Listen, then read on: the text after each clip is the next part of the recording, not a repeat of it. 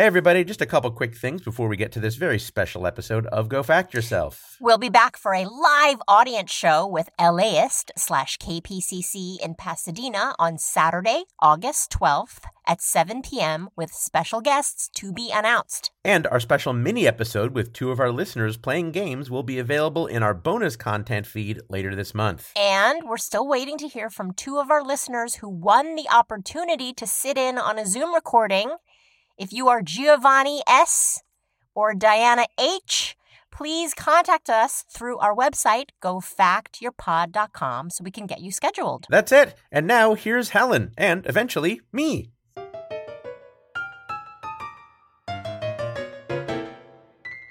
Are you a real know it all? Do you annoy your family by shouting the answers while watching Jeopardy? Do you drive people crazy when you start a sentence with, well, actually? Well, guess what? You can go fact yourself. Hi, everyone. Welcome to Go Fact Yourself, the show where we quiz the smartest people we know and find out why they love what they love. I'm Helen Hong. And now, recording remotely from our homes in Los Angeles, here's our moderator, J. Keith Van Straaten. Thank you so much, Helen. Wonderful to see you. Nice to see you, J. Keith. Uh, now, some of our listeners will know that you had to miss a show a few episodes ago because you were ill, and people have been asking, How are you doing? Are you all better? I am not all better. It's No. unbelievable. These baby daycare diseases just can't stop, won't stop. So when I missed the show, tragically, I had a like a respiratory infection, which has now become a sinus infection, which is an antibiotic resistant sinus infection that I've had for four weeks and counting. Oh, no, that's terrible. I used to get sinus infections a few times a year, especially when I was traveling a lot. And yeah, uh, uh, there was nothing to do except take antibiotics. And if I couldn't do that, I don't know what I would have done. I would have just suffered. I, took the antibiotics. I took 10 days of antibiotics. I felt sort of better, and then I Mm-hmm. stopped the antibiotics, and all my symptoms came back. So I have a, a super bug inside my face. Thank Wow. you. Thank you, baby. Now, uh, have you done the thing where they uh, have you gotten scans and things where they stick cameras up you and all that stuff? Yes, I uh, got a CT scan of my sinuses, and Mm-hmm. uh, you know the very complicated medical term was you got mucus up there, and I Yeah. was like, wow, wow, thank you. medi- How did thank- that get there? Thank you, modern medicine. Yeah. And so I actually have an appointment to see an ear, nose, and throat specialist Mm-hmm. tomorrow. Apparently, he's going to stick a camera up my nose, which I don't, it doesn't sound like a fun time. Yeah, I've done that uh, once before, and I have one recommendation, if I may. Uh, don't watch. That's. I know you love seeing yourself on TV, but Helen, Not in that way. Not yeah, in I, that way. I did. I did. I did not enjoy that. I like seeing my face, but not the inside of my face. Not the inside of the face. Yeah. All right. Well, I'm sure I speak for all of our listeners when I say uh, good luck with that, and we hope that you uh, find a solution to that. And for now, today on Go Fact Yourself, two guests will compete to answer questions about facts they know, facts they may not know, and frankly, facts they should know. Plus, we'll meet actual experts on two very different topics. And finally, we'll declare one of our guests the winner of today's show. Let's get started and meet today's guest. Helen, who is up first? She is a comedian, actress, writer, and Yidinjy woman. It's Steph Tisdell. Hello, Steph Tisdell. G'day, how you doing? Very, very well. So nice to meet you. Well, let's start with uh, what Helen said, calling you a Yidinjy woman. Some of our listeners, especially in the States, might not know what that means. What does that mean? I know. I, I have I inadvertently offended you. It, it sounds offensive somehow a little. No, no, not at all. Aboriginal people in Australia, we all come from different nations. Um, so there's about 500 nations that make up the Aboriginal population in Australia, and my nation is the Yidinjy Nation. It's uh, similar to like Cherokee or, you know, similar to saying something like that. I was curious to read that uh, you said that you were so scared to mention your heritage on stage in case it caused controversy when you first started. Why was that, and, and how did you get through that? Because obviously it's something you're very proud of and vocal about now. I just had this real fear that I was going to cop racism or racist heckles because that's kind of what Australia's like a bit. Oh, no. Yeah, especially when I started, like, it, it's actually crazy how much things have changed in the last 10 years massively in Australia. Like, being an outspoken Aboriginal person does open you up to all sorts of conversations and opinions that people really shouldn't say or don't really know much about. But then I kind of realized that that was a perfect reason to talk about it was you know, because people don't know. And because of the fact that people are ignorant. So Yeah. um, I just had to grow up and get over myself, really. You've described the Yidinjy people as the funniest race in the world. What did you mean by that? I kind of feel like that about like First Nations people all over the world, right? Like, I mean, from what I know, because it's just that whole thing of like, you know, you laugh at tragedy. I guess like Mm. there are conversations that I can have with my own people that it's it's funny for us, and then you say it anywhere else, Mm. and everyone else is like, "That is shocking! I cannot believe you just said that." Helen is laughing in recognition. Aghast. oh my god! I mean, I went to a I went to a funeral recently, and we spent the whole funeral was like full of laughter. You know, Mm. because that's what you do. That's how you bond, and we just take the piss and kind of.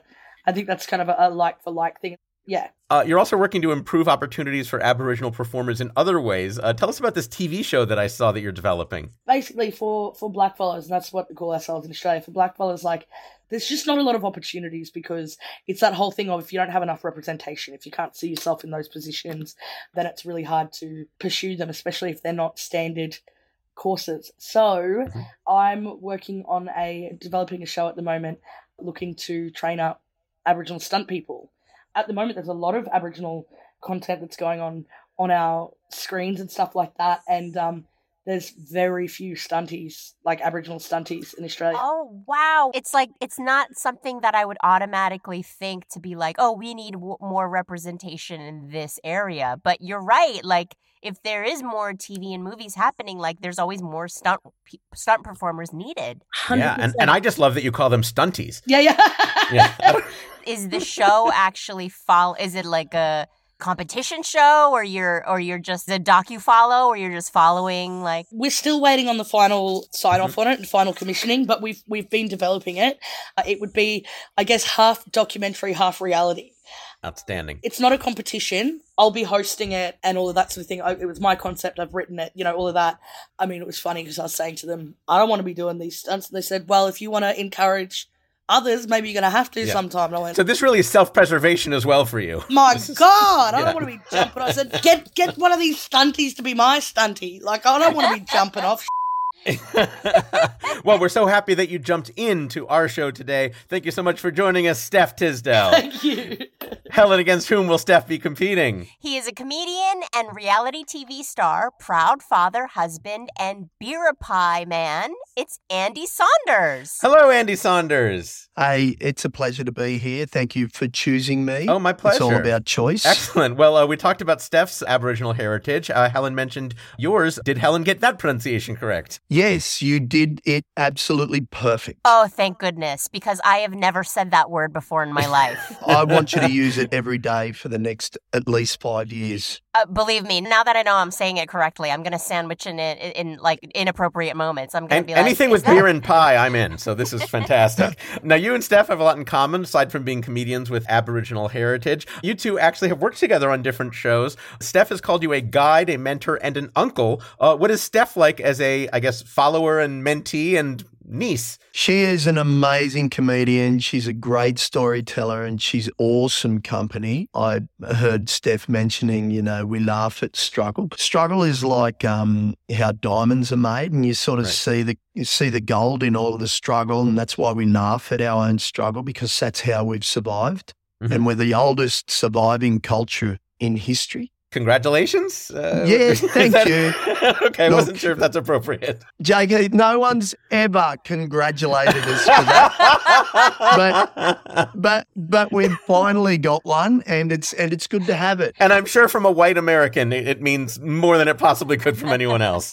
you are known not just for your work in comedy, but for your work in reality TV. You and your wife Deb were on a wonderful show called The Block. And for American listeners who don't know, if I have it right, uh, that's where couples compete against each other to renovate and style a home, and then uh, compete to sell it at the highest price. The block was hard. It was 104 days with no days off at an average of 20 hours physical labor a day. Oh my God! What? In the first three weeks, I lost Yeah. 17 kilo.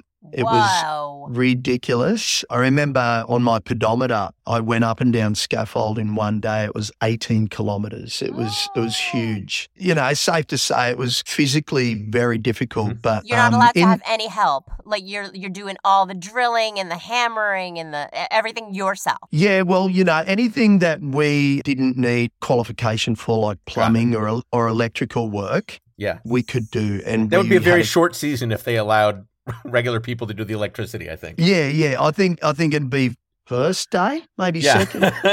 But can I tell you something right now? Please. Great TV. Great Yeah. TV. it gets huge ratings. Um, and I'm curious, what's it like being recognized from being on the block compared to being recognized for your comedy? It was amazing, and you know, you you as your profile goes up, your your ego goes up. I loved it because I love Mhm. attention, you know, and your peripherals get bigger. Like I can see you guys right now. My Wow. peripherals are huge. A- Andy Right. just completely turned around and still was able Yeah. to see us. People say the darndest things. I use darndest because I know Americans understand that word. Um, they come up to you and they say some uh, pretty funny stuff. I remember I was in a cafe. I could see out of the corner of my eye this guy noticed me, and I was like, "Yes, someone's going to have a have a conversation with me about me, my favorite subject." And um, they walked up to me, and before they got right to me, they said, "Hey, you look like the guy that." And I looked up and I interrupted him. I said, "Yeah, I'm the guy that's on the block. My name's Andy Saunders. Glad to meet you, mate." And he said, "No, the guy that stole my bike." I was shocked, and I was like, "Hey, that's racial profiling. You know, you suggesting we all look the same, blah blah blah." And and he walked away with his tail between his legs, and he apologised, and I felt sorry for him. And but that's stuff you got to put up with as a black um, celebrity in this country. Anyway, I love that bike, but that's not the that's not the point. Boom, bam, That's twist. not the point. Not the point. That also led to your own design show that you and your wife do called Deb and Andy DNA of Design, uh, which people can Yeah. watch on YouTube. It's really cool. I recommend people check it out. You guys have a really nice eye and you work so well together. It's all Deb. She's the design. it's all Deb, I, yeah. I I bring the jokes. Okay. That's it. We're so happy that you're bringing the jokes and everything else today. Thanks for being here, Andy Saunders. Thank you. Pleasure. Can I just butt in and say, J. Keith and Helen, Yes. Deb and Andy are the most beautiful couple in the world because that, that show, The Block, right? It's funny they they make them cry, like you know they they it's they work them to the bone. I always, whenever I watch those shows, I go, oh, look at that, that's so fake. That's just for cameras. Mhm. It's not. They are the most beautiful, loving couple you've ever come across. You're so sweet. You're Thank so you. Lovely. sweet. Yeah, we're going to cut that, but You it's are. very, very nice of you to say. Uh, all right, Steph and Andy, we asked each of you to provide us with a few topics outside your field of work in which you feel you have some expertise. Steph, you said that you know and love orchids, parrots, and Dr. Phil. Okay. Whereas Andy, you said you know and love surfing, the movie Avatar, and time travel. Later on, we're going to ask each of you some in depth trivia questions about one of those topics, but first, we're going to get your thoughts on something you might know nothing about. It's time to split some hairs with our What's the Difference round. We'll have one question for each of you, each worth up to two points. Now, if either of you gives an incorrect or incomplete answer, the other person has a chance to steal. Your topic today pool cue.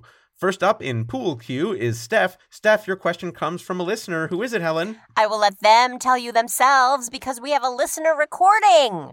Listeners, if you'd like to submit a suggestion for our What's the Difference round, go to gofactyourpod.com and click on Get Involved. Okay, play it. Hi, everyone. This is Abby Branch from Denver, Colorado. My question for What's the Difference is While both have you use a cue, what's the difference between pool and billiards? Love the show. Thanks. Oh, thank you so much, Abby. Uh, by the way, the question was also submitted by Randy Rogie. All right, Steph, you heard it. What is the difference between pool and billiards? Billiards has bigger balls and bigger sticks, which is just how I like it.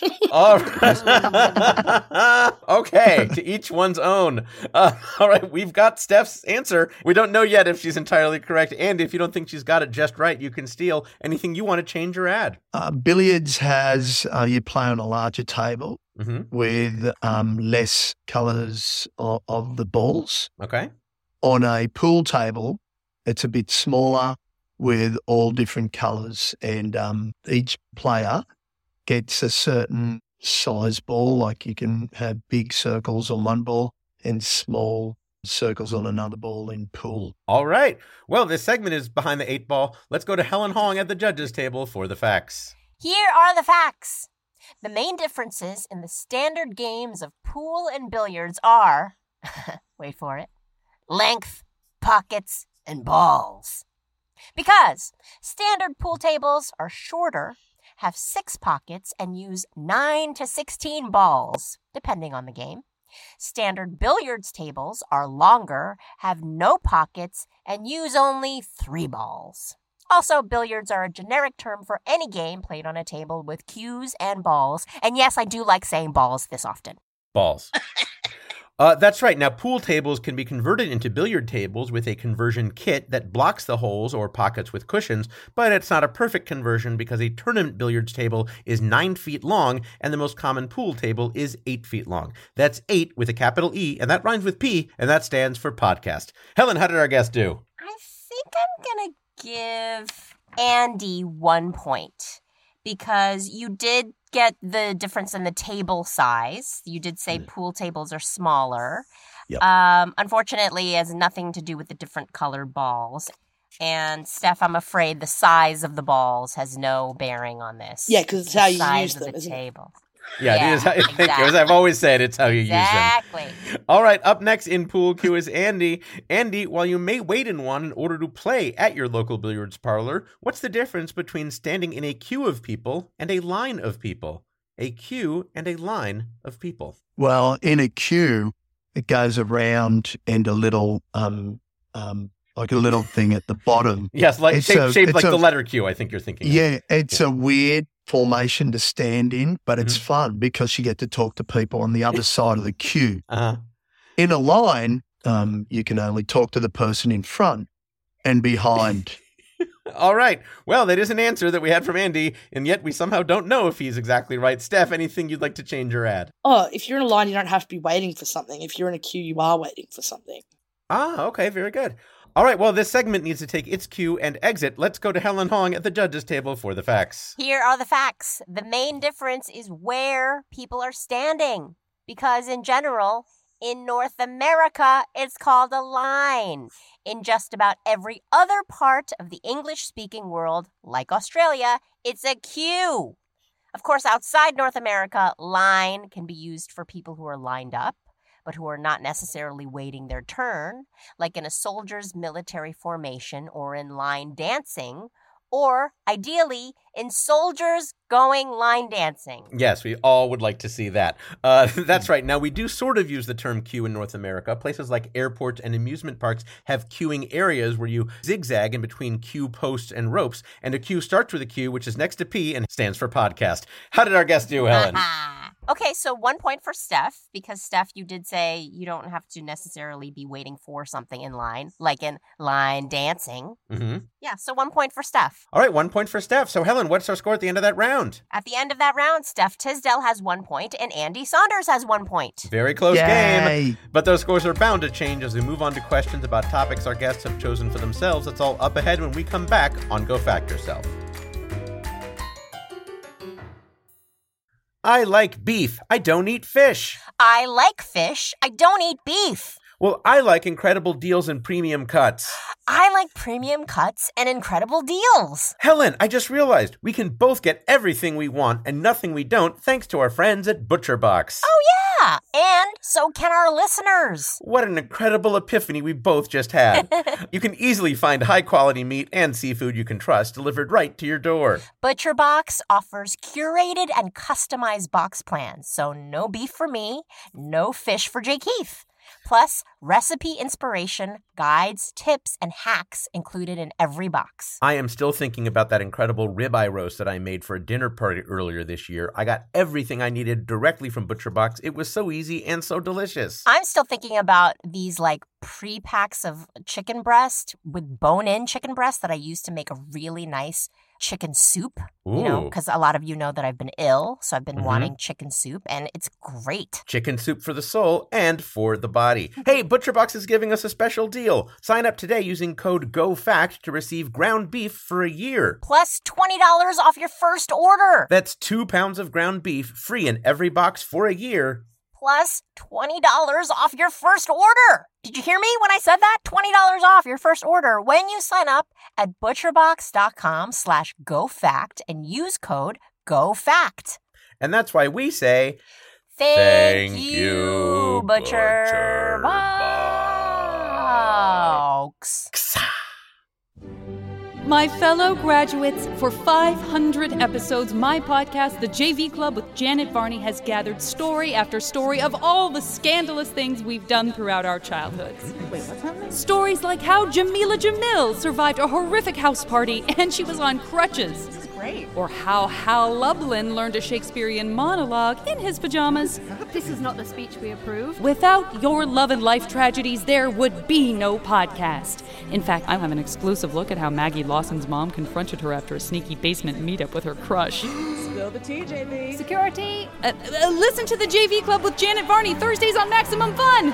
Class of forever.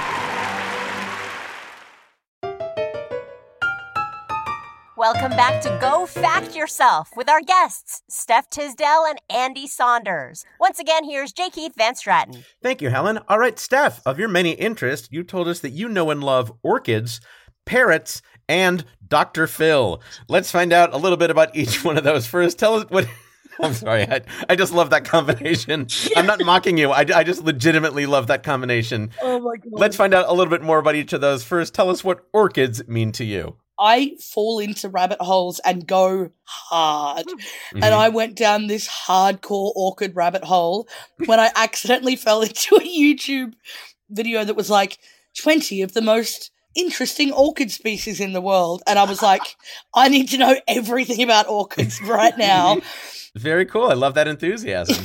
uh, all right. And then tell us why it is that you know and love parrots. I'm absolutely Mhm. obsessed with parrots. I have two parrots. They're oh, wow. blue fronted Amazons. I grew up with birds. My first family bird drowned in the toilet. That's a weird fact No. about me. No. Wow. It's so bad, isn't it? Um, because we all loved that bird, and my dad was so sad and had to tell us all about it. He made us all go into the bathroom, and he's like, "I just want to let you know we've um we found Ronnie, but I'm gonna I don't know when it happened." And so he was there doing little compressions on it, blowing into it. Oh, that's sweet. It's sweet. the sweetest thing Yeah. and it was like, Dad, it's he's stiff, like he's he's he's dead. Yeah. Okay, but I just want to point out your current parrots are in great shape and are being Yes. loved. Okay, great. They are. They get so much love. They travel the country with me. I don't fly anywhere. Oh, no kidding. I just bought a bigger car so I can have their cage in the back. Wow. All right, and then finally, Steph, you said that you know and love Dr. Phil. it's real bad, man. Like I am obsessed. I don't even necessarily know if I think he's the best therapist because but he Mhm. just has he's just really entertaining to me he's always just going like today's gonna be a you know a changing day in your life. And Mhm. he's always he has so many phrases that just make me laugh and i go this he just feels like a bit of a hillbilly from from the south. And he's always saying that i'm just an old country boy from the south According to a lot of um, bona fide therapists, they're like, yeah, he, he is a hillbilly and he doesn't, he doesn't know what he's talking about. that's kind of why i started watching him because again on one of my weird youtube deep dives i saw somebody like exposing him and i was like yes i am here for it well, to summarize, Steph, you said you know and love orchids, parrots, and Dr. Phil. Today we're going to quiz you about parrots. yay that's my best known one Awesome. How would you describe the two parrots that you have? What's their personality like? Obviously, they're pretty patient if they can be in a car with you for hours at a time. One of them is really mean, but he's actually not. He's just super bonded to me and really anxious. Mhm. The other one is the sweetest bird in the entire world, but really clingy. And actually, Mm. my original, my oldest parrot attacked my housemate yesterday, and she has to go to the doctor about it today because her whole finger swelled right up. But that's Well, we know if she needs compression, your dad is on the case. yeah, yeah, yeah. that's Yes. right. All right. Well, just ahead, we're going to enlist the help of a bona fide expert in your topic of parrots with an expert level question worth up to three points. But before that, to let you show your love even more, here are five trivia questions about your topic, each worth one point. Now, if you want it, you're allowed a hint for any two of these five questions. Now, Andy, do listen closely because if Steph answers incorrectly, you can steal. Andy, by the way, how much do you know about parrots? So much. Okay. All right. Well, we'll see if uh, Steph gives you a chance to show off that confident knowledge. He made legit face for our listeners. His face was completely legit. Legit face. That's a new movie coming out, isn't it? Resting legit face. Here's question number one. Steph, from Peppa Pig to Pirates of the Caribbean to President Andrew Jackson, one name has become so associated with parrots that it's actually a dictionary definition for a parrot, whether it won a cracker or not. What is this name? Polly? Helen? That is correct. That is correct. You're on the board. Very nice. Fun fact President Jackson's parrot's name was Paul without the Y, and it holds the distinction of being the only parrot to be kicked out of a president's funeral for swearing. So far. So far. Amazing. I love that it swore because that meant that he taught it. Yeah, you learned it somewhere. All right, here's question number two. At the beginning of Alfred Hitchcock's film The Birds, Rod Taylor's character buys a couple of parrots for his sister. This species of parrot is often sold in pairs, and when they are sold singly, they will often bond very strongly with their owners. What is the common name of these small, affectionate parrots? Lovebirds. Helen? That is correct. That is correct. You are two for two. Fill in the joy. Fun fact Rod Taylor's sister in The Birds was played by Veronica Cartwright, who talked about working on that movie on episode 28 of Go Fact Yourself. Also, Rod Taylor was from Australia. Amazing. Amazing. We've got a theme going by accident. Well, All right, here's question number three. Like cuckoos, woodpeckers, and ospreys, parrots have zygodactyl feet. What is characteristic of zygodactyl feet which makes them different from the feet of other birds? Is it that they have the back claw or curved nails? Helen? No, I'm afraid not. No, I'm sorry, that is incorrect. Andy with a chance to steal. they have a toe that allows them to wear a pair of flip flops. Helen?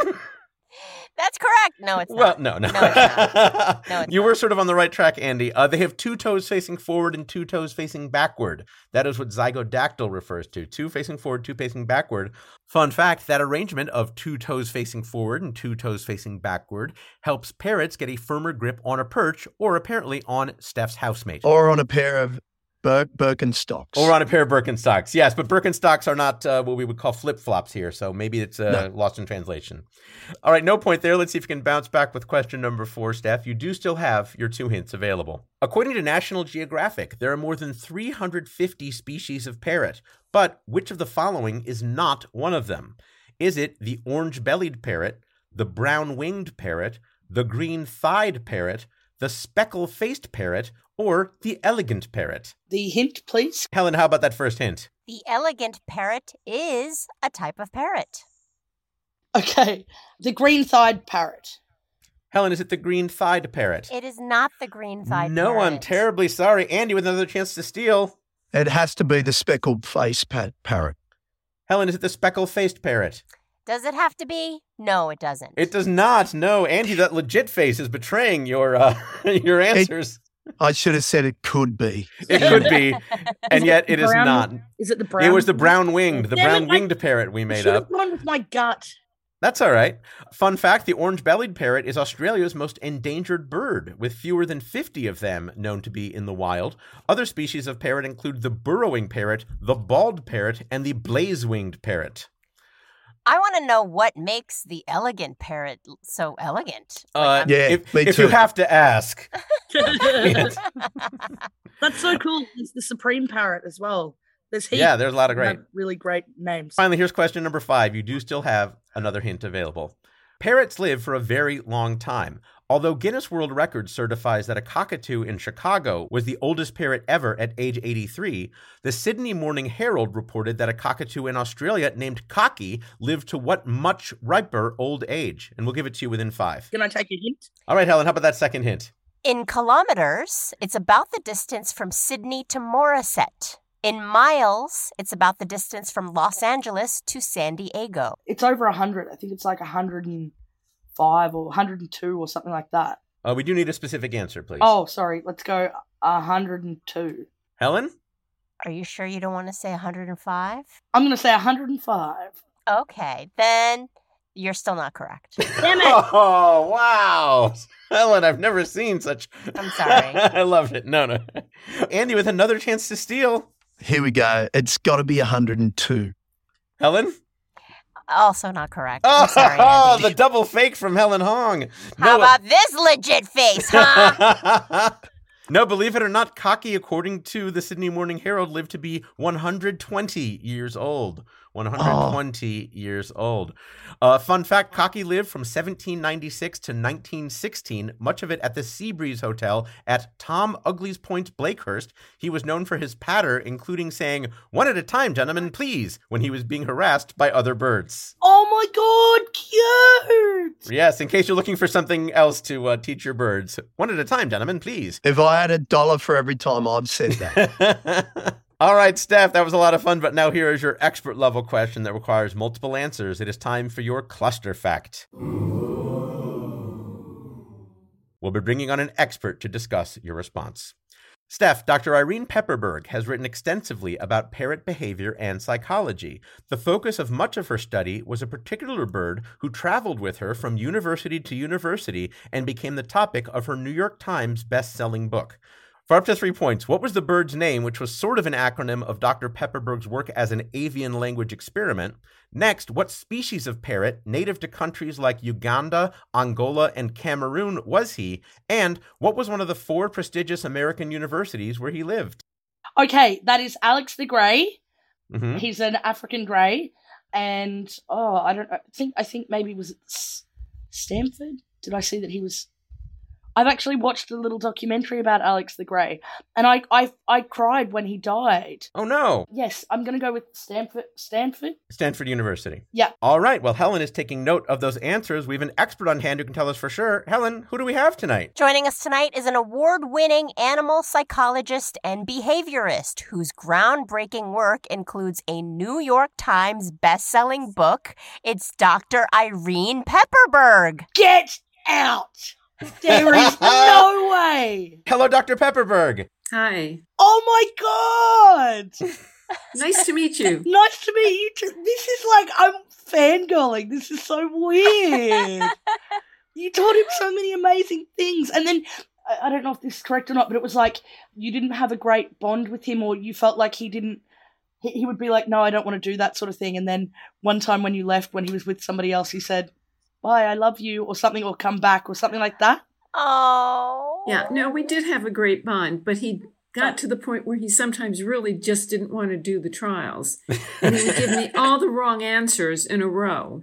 in order to in order to troll you pretty much. And so basically when he would do that, I would just say, I'm sorry, I'm late. You know, I wouldn't say anything. I would say other than I basically say, okay, that's it. I'm leaving. And I, you know, walk away. And he'd give this little pathetic, I'm sorry, Oh my god! to get me to come back. Yeah. Do you miss him? Oh, yes. Yeah. Mm, and did did he live with you, or was it just? Sorry, now this is just No, no, no. I love it. You know, Irene. I mean, I Yeah. did bring him home once or twice, but, you know, he basically lived in the lab. Well, let me give a little bit of background to, to, to some of our listeners who aren't as familiar with your work as uh, Steph is. Uh, not only are you this best-selling author, but you've published several important papers. Uh, you've received Guggenheim and Whitehall fellowships, and of course, many Wow. grants from the National Science Foundation. You've lectured all around the world, and obviously, your work has made it as far as Australia. What I was so curious about is that when you first started working with who we now know to be Alex the parrot, you actually had several degrees in chemistry, including a doctorate in theoretical chemistry from Harvard. How did you go from that to studying animal behavior and psychology, especially in birds? Well, I have birds as a hobby, hmm you know, as my pets. So I was very bonded to them and they talked to me. And fast forward, I'm at Harvard, I'm getting my doctorate, and I realized that I really didn't like what I was doing. And there were two Mm. reasons. One was that in the 1970s, the computers we had were pretty pathetic. And I knew that what was taking me seven years was probably going to, in the future, take, you know, somebody, I thought maybe seven weeks. Of course, now it's probably, you know, seven nanoseconds Right. just, just didn't see this as a good future. And second, in the 70s, the field was so incredibly sexist. Mm. The chances of my getting an actual professorship were nil. I mean, they just literally would say to us, well, there aren't any women that could, you know, get a professorship at Harvard. And I'm going like, you're training us, you're giving us PhDs, and you're saying we're not qualified? Mm. So in the middle of all this, I'm watching Nova programs on BBC Horizon, seeing things on why do birds sing, and Mhm. studies on the signing chimps, and on dolphins that were using, you know, basically vocalizations to communicate with humans. And I'm going like, wait a minute, why don't they use birds? Birds can talk. And that's, you know, that's what started me down the path. It's so wow. interesting because it's, it, it seems so natural now to study birds and their cognition, but um, at the time, th- this was like a crazy idea. Um, tell us the response you got to your first grant request. Yeah, my first grant proposal, they literally asked me what I was smoking. no. I mean, this is the no. National Science Foundation or, or National Institute of Health. 10, 15 years later, I'm giving a talk and I mention this anecdote. And somebody raised their hand at the end of the talk and, and basically admits to having written that and apologizes. Oh, that's oh, so interesting. Wow. We actually became friends after that. I actually wanted to ask you a question, if that's okay, Irene. Do you know, I follow a lot of parrots on social media and stuff because I am obsessed. Is it weird for you looking at that, knowing that you were the start of that? There's like, there's a bird that does with his trainer. Um, he knows metal and plastic and paper and colors. Apollo. Yes, Apollo. Yes. How is it for you? Like when you see on social media people just being like, "Oh my god, look at this cute bird," you're like, "Man, I did that." yes, but you know, it's just fun that people have been able to take my work and take it further or build on it or do different things. I mean, it's really exciting. So, how mm. did you prove that parrots weren't just mimicking humans, but they actually had their own, I guess, what cognition and, and ideas and vocabulary? By doing tons and tons of studies where you eliminated very carefully the possibility of simply mimicking. Mm. You basically so teach them things like, for example, colors and shapes and numbers and mm-hmm. sizes. Mm-hmm. And then we would give Alex two objects, and I'd say, you know, what's same what's different things like that and it, he couldn't do it unless he understood my question and he had to have this repertoire to choose the appropriate answer very cool. Well, you ended up uh, naming a foundation after Alex. That's something that uh, recently celebrated the 45 year anniversary of. Congratulations on that. Mm-hmm. Um, I know that uh, the Alex Foundation is there to support avian cognition and uh, conservation. What kind of projects are happening there uh, nowadays? Well, we're working on something called inference by exclusion, which is figuring out where something is after you're given information about where it's not. Is that sort of like object permanence that people talk about with uh, children? The simplest version is you have two cups, you show the animal that they're both empty. You put up a screen, you say, Look, I'm hiding something under some cup. You know, they don't know which one mm-hmm. is. You remove the screen, you show them, Look, this one is empty, and they should go to the other one turns out that's incredibly too simple and we're up to something like four cups and whatever but you get the idea. We're looking at optical illusions. Mm. we're doing a study um, it's basically interesting. So we did a, a, version of this. It's the shell game on steroids. Mm. you have like four little colored pom-poms and you cover them with four black little cups and then you start swapping them all around and only after four swaps you you know pick up one thing you pick up another one you say find the yellow one. Wow. It's really really hard. And alex excuse me griffin or another bird griffin mm-hmm. basically outperformed harvard undergraduates on all but four cups and four swaps. What? No. Can Griffin what? do my taxes? yes. No, we can't do your taxes, but I'm no, secretly no. hoping but... that Andy, your specialist thing is also parrots, just so that we can keep talking to Irene.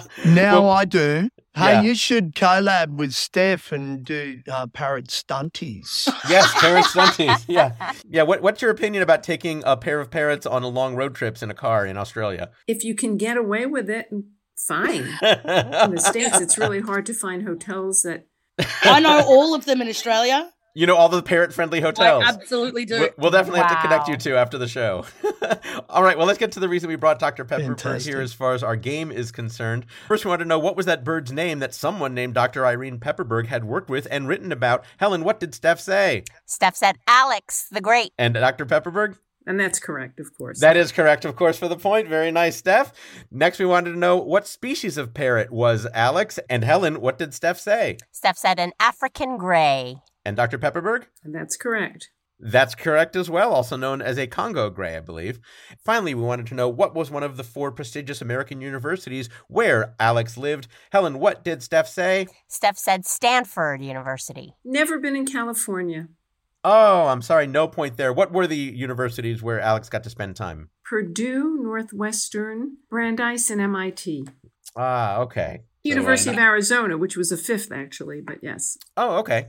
Um, I've only ever heard of MIT, so of those. So well, Dr. Pepperberg, it's so wonderful to have you here. Steph, I know you've asked a bunch of questions. Is there anything else you'd like to ask or say to the doctor while we have her here? I'm just so so blown away by you.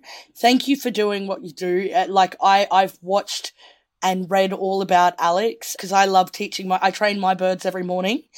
Oh, cool. Um, and it's my favorite thing and i they're so smart and i'm just so glad that the world on a scientific level recognizes how smart they are because i get very excited i always show people the documentary about alex and my birds are my entire life and um, i just want to say thank you and i can't believe that i get to meet you like this so thank you so much for your yarns today Dr. Pepperberg, it's so wonderful that you joined us. If people want to find out more about you and the work you do, where can they do that? AlexFoundation.org.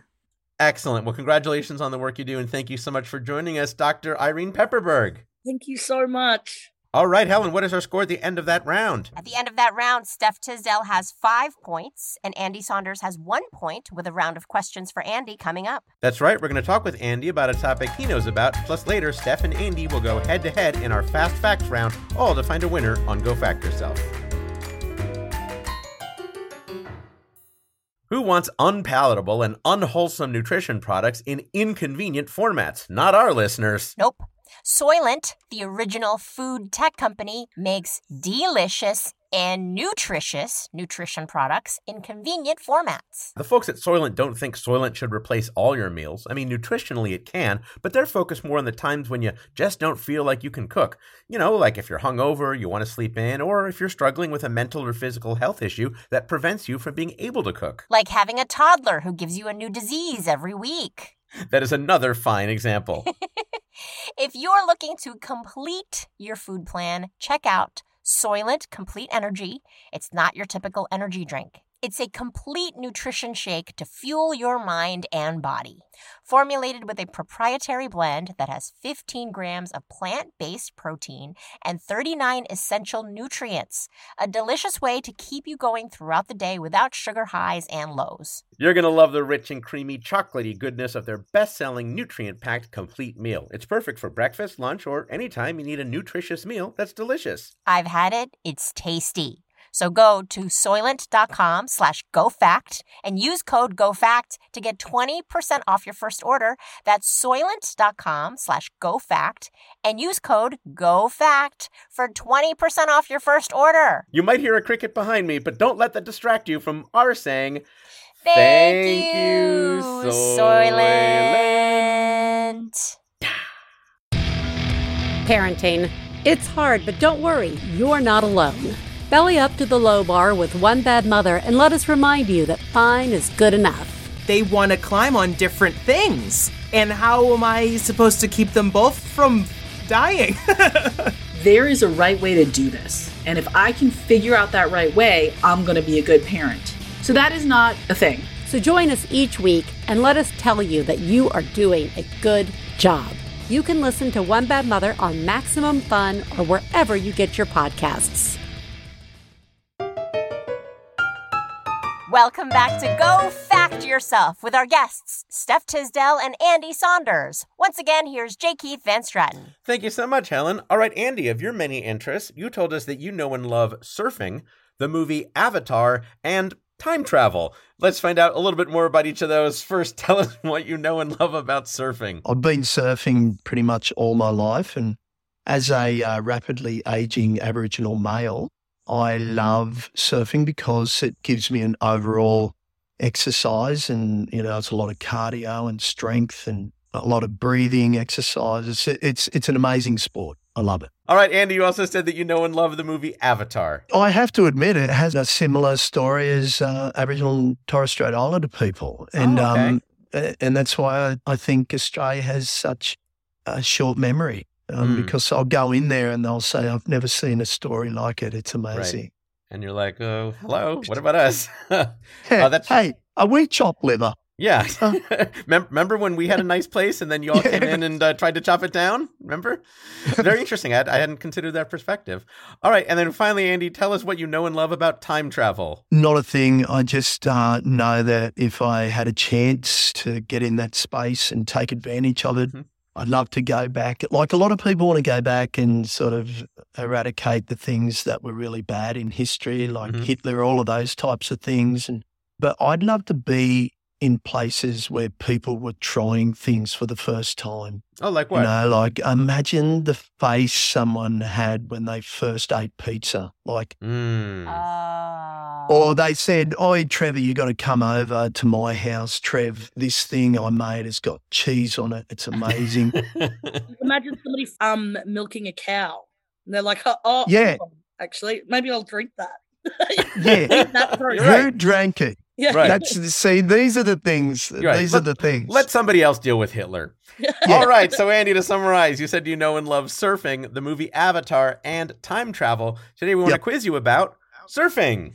Yes, that's what I know the most about. Oh, wonderful. Okay. So where have you been able to surf in Australia? Oh, look, I've surfed um, uh, most of the east coast of Australia, Mhm. um, all the way up to um, sort of southeast Queensland, all the way down to maybe the um, Victorian border. Mhm. My favourite place to surf is my own um, uh, cultural country, which is Biripi country, and there's a right-hand point break called Saltwater Point. Mhm. It's around about probably a three-minute drive from my house, and oh, um, that's nice. and when it works, it just works perfectly. And I just feel at home and I feel safe and close and connected to my country when I surf there. That's so lovely. Just ahead, we're going to enlist the help of a bona fide expert in your topic with our question worth up to three points. But before that, to let you show your love, here are five trivia questions about it, each worth one point. If you want it, you're allowed a hint for any two of these five questions. Now, Steph, do listen closely because if Andy answers incorrectly, you can steal. Steph, by the way, how much do you know about surfing? Absolutely nothing. I'm terrified of the ocean. Okay. Well, we, we appreciate your, we always appreciate ignorance in song. I remember, I remember um, uh, when I was, um, I took a group of uh, young kids to Byron Bay. It was for like a, um, a surf camp about surf retail, about uh, uh, surfboard making when I Mhm. was I was working in education. And if I could be blunt, they're hippies up that way. They, they are really, really close to the earth and they, they're loving and they're open and they're, they're great. And this uh, surf coach um, teacher said, "Oh, righto, so um, we're going to go out here and we're going to surf on these surfboards and look, everyone watch each other. But listen, if and he was really serious about this. He said, if one of you are being attacked by a shark, Hmm. don't keep it to yourself. Sound advice. So just try and visualize. Yeah. Um, the bottom half of you is going like this, and uh, your friends are going, "What's going on with you?" Uh, nothing. You'll see. All right. Helen is very much enjoying that anecdote. Put that on stage, Eddie. That's hilarious. We got to have Helen in the front row. That's great. I'm sorry. It's so, it's so ridiculous. All right, here's question number one about surfing. Andy, when you think surfing, it's understandable to think surf music, and even more understandable to think of one particular band whose hits included Surfin', Surfin' USA, Surfin' Safari, and Surfer Girl. What rock and roll Hall of Fame band is it? It's the Beach Boys. Helen? That is correct. That is correct for the point. Very good. Fun fact we did an entire topic on surf music with guest Greg Barron on episode 46 of Go Fact Yourself, and a topic on just the Beach Boys with guest Margaret Cho on episode 37. All right, here's question number two. The longest running event in competitive surfing started in 1962 and is now known as the Rip Curl Pro Bells Beach. In what country does the Rip Curl Pro Bells Beach take place? Well, it's not Africa. it's Australia. Helen? That is correct. That is correct. Very good. Uh, fun fact Africa is not a country. I was just about All right, to number that. three. Fun fact before becoming the Rip Curl Pro in 1973, it was known as the Easter Bells Classic because it was run on Easter. You're two for two, Andy. Here's question number Yes. three. Rip Curl is a famous surfing company whose products include surfboards. What is the word for a person who designs and builds surfboards? Can I have a hint, please? Helen, how about that first hint? The Collins Dictionary defines this as a person or thing that shapes, as in, oh, they're in such good shape. Ah, it's a surfboard shaper. Helen? That is correct. That is correct. Excellent use of the hint. Fun fact one of the most famous and influential shapers was Hobart Alter, whose nickname Hobie can be seen not just on surfboards, but on his famous Hobie catamaran sailboats. That's a very cute name. I want to name my kid that, Hobie. I like hmm. it as well. I, I approve. I know you were looking for my approval for what to name your child, and you've gotten it, Steph. Congrats. I want to name my kid Shaper. No, I don't. no, I don't. Shaper Hong. All right, Andy, here is question number four. Surf culture in Australia is often traced back to a visit in 1914 by a record holding swimmer from Hawaii. His demonstrations of surfing were so important that a statue of him now stands at Freshwater Lake in New South Wales. His first name was Duke. Spell his last name. K A H A N A M O K U. Helen? That is correct. That is correct. Very nicely done. I would not have said H, but uh, that's because we're from the States. But yes, K A H or H A N A M O K U. That, of course, is Duke Kahanamoku. Uh, who has that statue there? Uh, fun fact: you will also find an iconic statue of Duke in Hawaii, which was dedicated just four years before the one in New South Wales. All right, Andy. Here's question number five. You still have a hint available. Whether you surf in Australia or anywhere else, you're going to have to use science. There are many forces at play when you're surfing. One is hydrodynamics, which has to do with how pressure is exerted on the board by moving water. The other has to do with how pressure is exerted on the board by water that is not moving. What is that force called? Oh, I didn't know you were going to get sciencey. I'm sorry, you can't avoid science. I've tried most of my life. I will take the hint, please, Helen. Helen, how about that second hint? As opposed to hydrodynamic, which is water in action, this force sounds like what happens if your water gets too clingy or doesn't get good TV reception. Hydrostatic. Helen? That is correct. That is correct. Yes. Very nice deducing, Andy. See, science can be fun. Fun fact hydrodynamic forces are pretty much the same as aerodynamic forces, and what keeps a surfboard moving in the water while floating is similar to what keeps an airplane wing or a parrot's wing, Steph, floating on the air. Okay. All right, Andy, that was a lot of fun, but now here's your expert level question that requires multiple answers. It is time for your cluster fact. We'll be bringing on an expert to discuss your response. Andy, for many years, surfing was thought of as a sport only for men. But in 1957, Frederick Kohner wrote a novel about a teenage girl who was introduced to surf culture and decides that it's not just for boys. That novel became a bestseller and was made into a film starring Sandra Dee, which itself was so popular that it led to numerous book, film, and television sequels, including one starring future Oscar winner Sally Field. Frederick Kohner based his novel on his daughter Kathy, whose nickname appears in the title of all those properties and who influenced several generations of surfers. So, for up to three points, what nickname given to Kathy by a fellow surfer was in the title of those books, movies, and TV shows?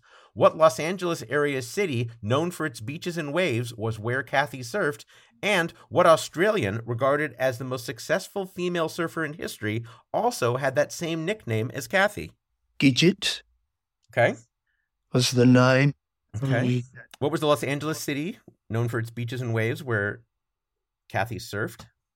Huntington Beach. Huntington Beach, all right. And then the Australian regarded as the most successful female surfer in history who had the same nickname as Kathy. There's either Layne Beachley or Steph Gilmore.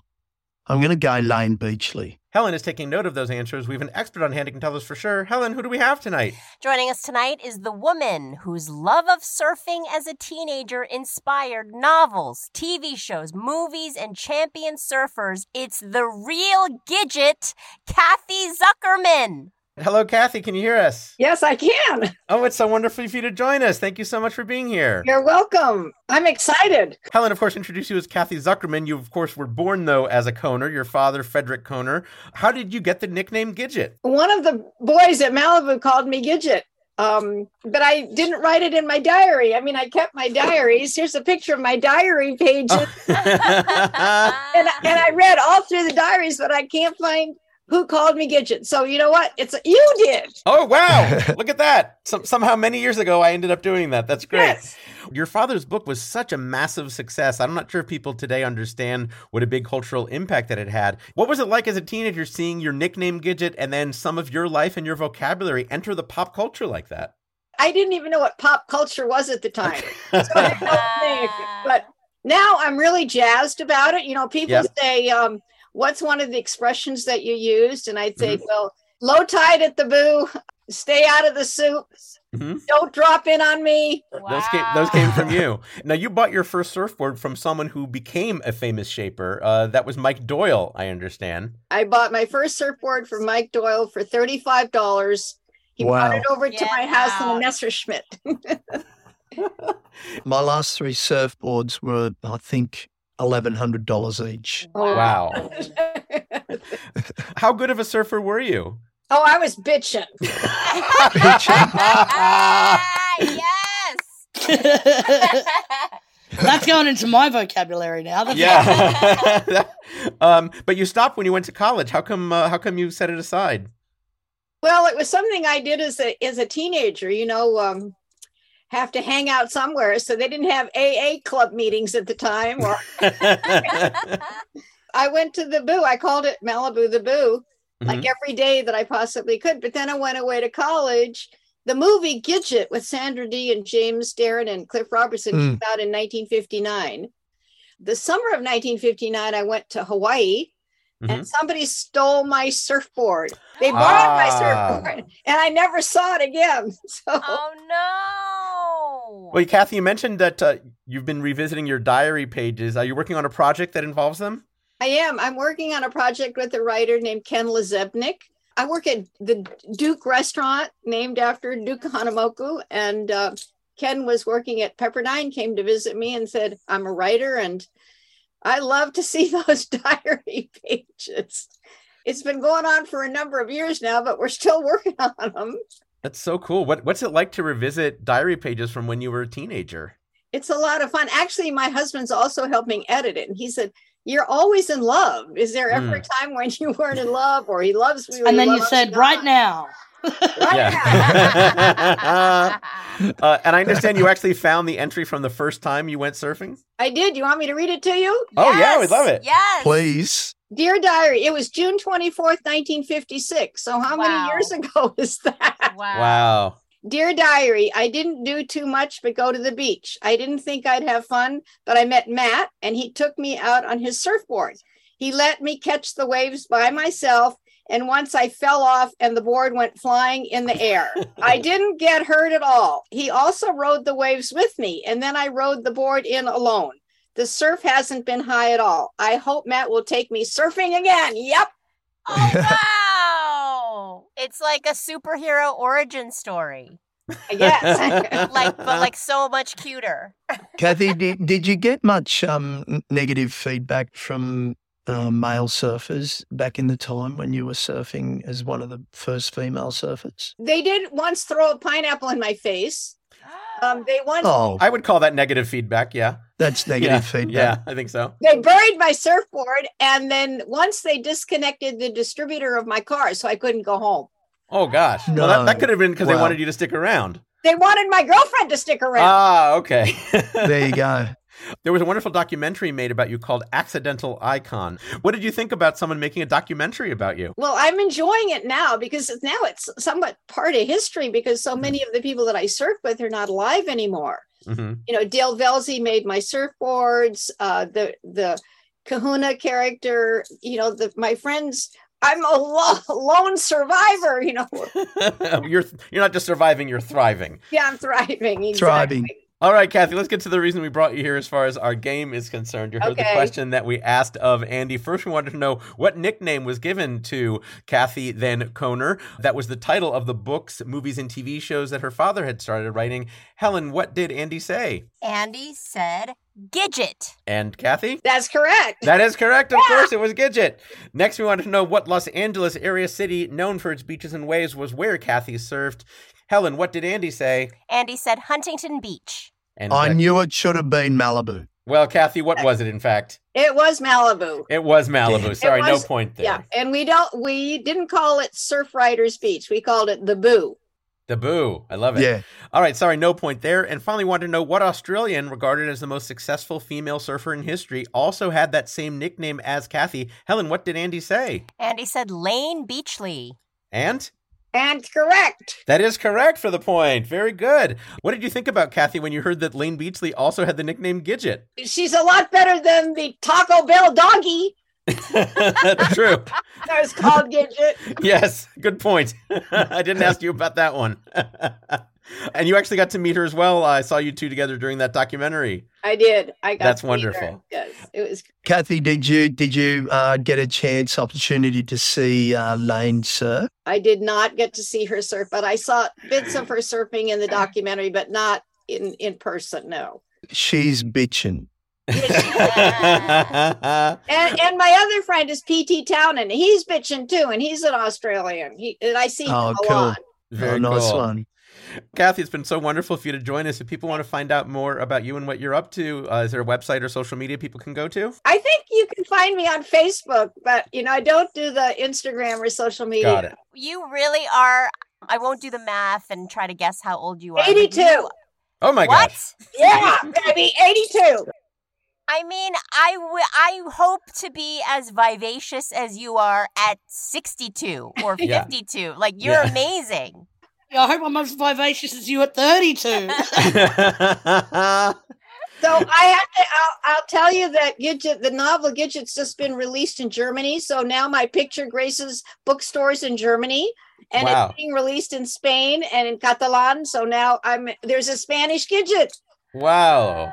I'm excited for the Germans to learn about Das Gidget. Das Gidget. Yeah. Das Das Gidget. Gidget. Thank you so much for joining us, everybody. It's Kathy Zuckerman, the original Gidget. Thank you, Aloha. Kathy. Aloha. Aloha and mahalo. And mahalo. All right, Helen, what are our scores? We head into the final round. At the end of that round, Steph Tisdell has five points and Andy Saunders has eight points. All right, now it is time for a final round we call Fast Facts. I'll read 10 statements and each contestant will answer with true or false. I'll start with Steph and alternate between each guest. Each correct answer is worth one point. Again, please answer each statement with true or false. Here we begin. Steph, there are parts of Australia called the Outback. True. Correct. Andy, there is a chain of Australia inspired steakhouses called Outback Steakhouse. False.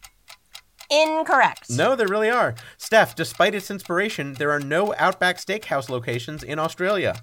False. Correct. Andy, there are only two Outback Steakhouse locations in Australia. False. Correct. Yeah, there are seven. Steph, the kids menu It's at true in my city. yeah, Steph, the kids menu at Outback Steakhouse in Australia is called the Joey menu. True. Correct. Yes, Joey, of course, a baby marsupial like a kangaroo, koala, or wombat. Andy, the kids menu at Outback Steakhouse in America is also called the Joey menu. True. Correct. Yeah, we, we have Joey's too.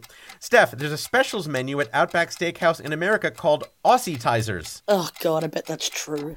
Uh, that is correct.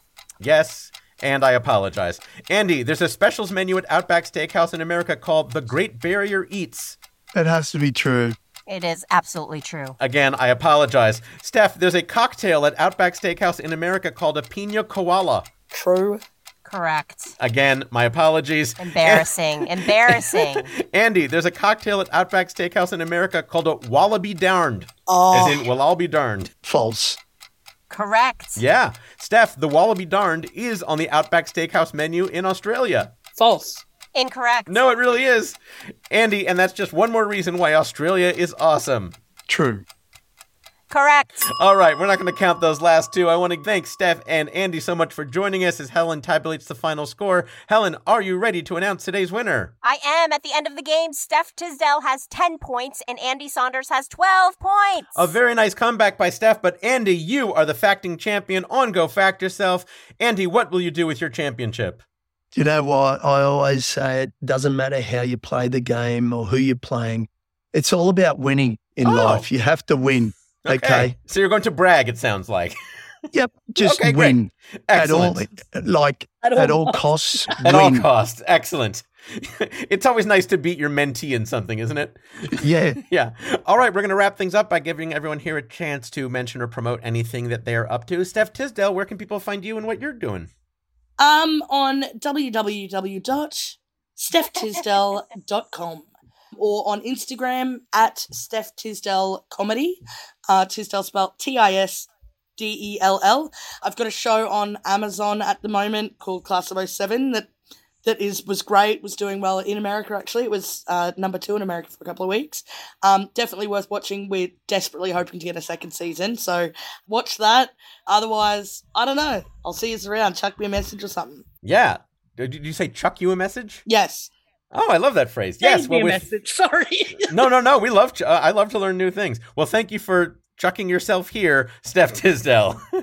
Andy Saunders, where can people find what you're doing? Oh, you could follow on Insta, Andy and Deb. Um, also follow us, um, give us a chuck us, throw us, um, hur- hurl us a follow on or a like on uh, DNA of Design on YouTube. Also DNA of Design on Instagram. Myself, andysaunders.org and Insta, uh, Andy Saunders Comedy. Also on Facebook, Andy Saunders Comedy. I am Dwayne Bennett on TikTok. Uh, I am Dwayne Bennett on Instagram. Yeah, follow me like Steph follows birds online. Excellent. Well, we're so happy that both of you joined us all the way from Australia, Steph Tisdell and Andy Saunders. Ladies and gentlemen, my hosting partner is the lovely Helen Hong. Helen, where can people find you?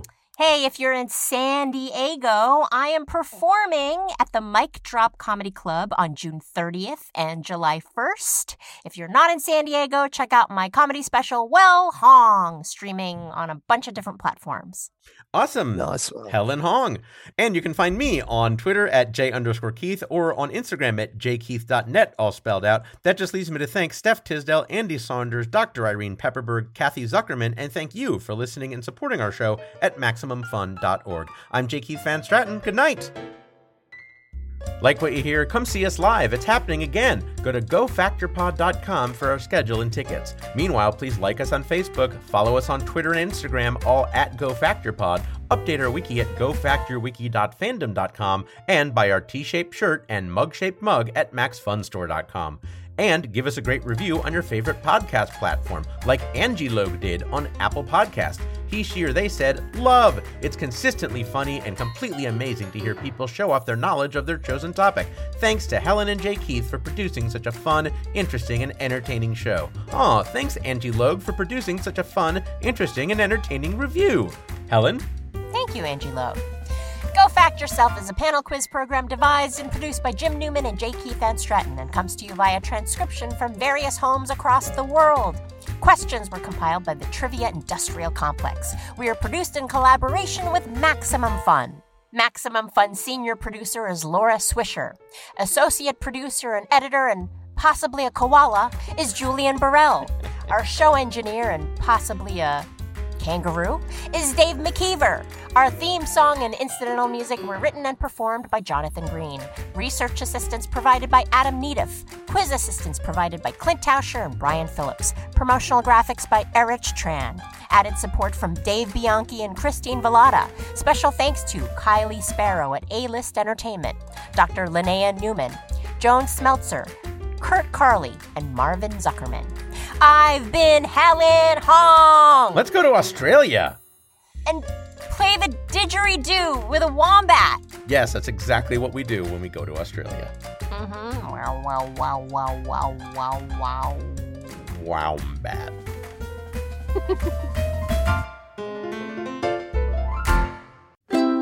MaximumFun.org. Comedy and culture.